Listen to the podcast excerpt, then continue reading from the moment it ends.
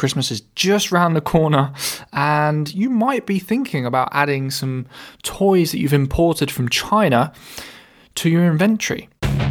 Welcome to the E-commerce Freedom Podcast with your host, Oliver Denier. Learn the practical steps you need to take to build a business you can run on your own terms. Escape the nine to five and work from anywhere in the world. Hey, how's it going? It's Ollie here. Very, very warm welcome to another episode of the E-commerce Freedom Podcast. So in today's episode, what I wanted to focus on is all that legal stuff you need to think about if you're going to be importing toys. So obviously we're coming up to Christmas time now. Uh, it's really not that far away, especially if you're running an e-commerce business. Um, you know, Christmas is just round the corner, and you might be thinking about adding some toys that you've imported from China to your inventory. So that's why I thought now would be the perfect time to actually make an episode about this. Uh, also, I'm teaching at the moment hundreds of clients at a time. Like um, I've actually taught thousands of people how to sell on Amazon over the past couple of years. But right now I actually have like hundreds of clients, and, and these guys, they sell in all different categories. And recently quite a few of my clients have started to sell toys, and, and it's been a learning process for me. I, I, toys isn't one of my main categories, especially toys for like kids. I've sold more adult toys, such as, uh, you know, things like uh, I've sold a set of dominoes, uh, poker sets, stuff like that, uh, but nothing really for kids. So I've had to learn all of this stuff so I can help my clients, you know, abide by all the regulations. So I want you to stay safe. I don't want you to get into any legal trouble when you're importing stuff, and I want you to have a good general idea of how this stuff works. However, before we get into this, uh, just remember I'm not a lawyer. This isn't like legal advice or anything. And if you're in doubt, and I'll, I'll uh, reiterate this at the end of the episode, if you're in doubt about any of these regulations, then please do just go hire um, a legal professional to help you, because paying, you know, a couple hundred dollars, a couple hundred pounds, um, just to consult with a lawyer for an hour or two could save you thousands in lawsuits uh, if something were to go wrong further down the line. Okay, so before you make a big decision on importing a load of toys, then then do check this stuff. But before before you do that, I thought I'd give you a, a brief introduction. So if you want to sell toys in the U K or in the E U, um, at the moment they're one of the same, or in the U S A or in Canada, there's different regulations for every country. Okay, depending on where you want to sell, the laws are going to be different. Now, obviously, toys are used by kids, right? And we're talking about specifically toys that would be marketed towards children under the age of fourteen. So not teenagers, but very young kids. Toys are going to uh, kids are going to be playing with these toys all the time. You know what kids are like: throwing them against the wall, putting them in their mouth, um, jumping about on them. These toys have to be safe. It's understandable why there would be laws around um, toys. If a kid puts a toy in his mouth and it's got some kind of toxic material in it, um, it could go very, very bad uh, for that kid, right? Or if they've got very, very small parts which break off and they become sharp, um, you know, all kinds of accidents could happen. So I, I totally understand why these regulations are in place. As an importer, it actually starts to become a little bit complicated. Um, so depending on where you're based, the rules are going to be slightly different. So I'm going to go through each area, um, and then the one that applies to you wherever you, wherever you want to import toys. Um, hopefully you'll have a slightly better idea uh, by the end of this episode. So let's start off with where I'm from. I'm from the U K. So at the moment, the U K is part of the E U, right? Um, it's going to be another year or so until they separate. Uh, but right now, it's all the same. And to be honest with you, once the E U leaves the uh, the U K leaves the E U, the laws might not change. We we don't really know exactly what's going to happen yet. But I'm going to tell you how this stuff works right now, um, whilst we're still part of the E U. Um, and then if you want to sell stuff across Europe, then the same thing applies as well if you want to use pan uh, European F B A and things. So to sell toys in the E U, you need to abide by the E N seventy-one Toys Directive. So this E N seventy-one uh, regulation essentially is a certificate um, that you can get that proves that your toy has been tested. So a safety assessment will be carried out of this toy, usually happens in a lab or maybe in a, uh, some kind of third-party um, company can carry this out for you. And what they'll do is they'll carry out a load of tests to make sure it's safe. So your manufacturer, most of the time, will actually sort this out for you. So before you purchase any uh, quantity of a toy, make sure you ask your manufacturer if they have the E N seventy-one certificate for that particular toy. Also, there's another uh, another one called the E N six two one one five, which is similar to the E N seventy-one, but this is specifically for electronic toys. So if your toy, you know, has an on button, it takes batteries, um, then it has to be tested, and it has to have this certificate um, to prove that it's safe. Okay, so either one of those for your toy. Also, it needs to have a C E mark.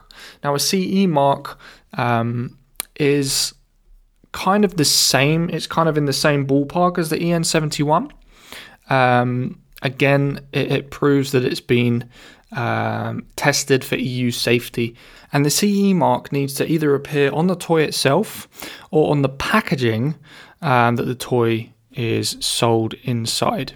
Okay, so this is this is important stuff. And actually, um, if your product doesn't have the C E marking uh, visible, then usually it won't even go through customs. So you want to ask your manufacturer to make sure that that's on there, make sure that it's all been um, carried out, and the toy pass, passes all of those tests. So if you want to find out more about uh, what the C E marking is, then you can go to C E marking dot com, and there's loads of awesome information on there um, about uh, exactly what the marking is and how you can get it for your product and whether you need it uh, at all. So your supplier should have already carried out the tests for the particular product design before um, it gets manufactured in bulk. Um, they can either do it on their premises or they can send it to a lab Um, to get tested. So that's the U K and E U. Okay, that's a very basic overview of how this stuff works. You can actually see a lot more in-depth uh, information about this if you go to uh, gov dot U K and then just type in E N seventy-one or just type in toy manufacturers. Um, you can get a whole breakdown of all the different types of toys, the safety assessments needed, how the C E item works, and everything else. But I wanted to give you like an overview, so just so you're aware of this stuff, because it can be pretty bad if you if you're not aware, if you import a bunch of stuff and it doesn't even go through customs, um, or you you're selling a product that isn't tested and the child has a problem, and you know that would be a horrible situation as well. So that's the U K and E U. Next, I'm going to cover U S A. So to import products from China to the U S A, they have to meet standards from the Consumer Product Safety Commission. This is uh, the American um, board um, who look after all this stuff, right? They try and keep kids safe by making these laws and making these certificates. And the one that you want to pay attention to in the U S uh, is called A S T M F nine six three. And in America, uh, this regulation applies to toys that are marketed for use uh, for kids under the age of twelve, right? So any toy that's going to be used by a kid under the age of twelve needs to have this third-party testing and needs to have this certificate to be legal for sale. Also, uh, in addition to that, just like the C E marking that's available in the E U, uh, you'll need a U L marking in the U S A. So as far as I'm aware, the U L marking isn't actually a legal requirement. However, it's very, uh, very advisable to have it displayed on your product um, because it just proves to the customer that your product has passed that certification and it's a good quality product.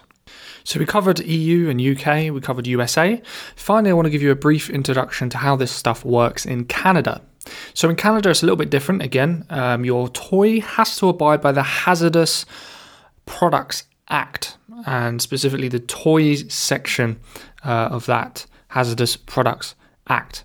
So there's a slightly different certification uh, that you can get for Canada. It has to um, abide by the I S O I E C one seven zero two five um, legislation. And you, again, you can get it tested by a third-party company to make sure it uh, abides by this. And in Canada, uh, this whole legislation is managed by the C C P S C, all right, so the Canadian version uh, of the Consumer Product Safety Commission. So if you want to find more information about the uh, rules in Canada, then go to canada dot c a and type toy safety requirements, and you'll find a breakdown of all the things that you need in order to uh, import toys that meet all of the legal requirements. So I've given you a lot of information in this episode so far. Um, it's really dry. It's really boring. Um, but I really wanted to make sure you guys uh, were aware of this stuff. If, if you're going to be importing toys, please don't just try and import anything um, and try and sell it uh, because you could get into a lot of trouble. So, so uh, definitely um, check that you are um, understanding these requirements. So here's the bottom line. Before you decide to import a toy, ask your supplier if the product meets the regulations in your specific country.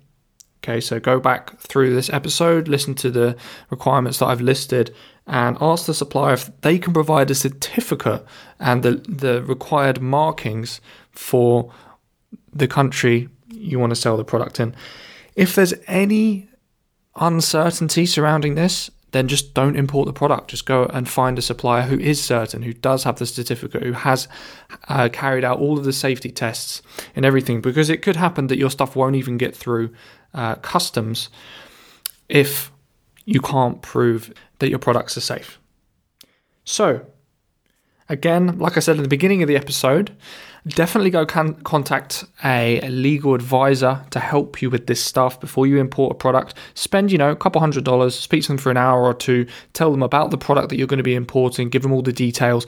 They will be able to tell you specifically what you need to get, the best way to uh, prepare for when you want to import these toys.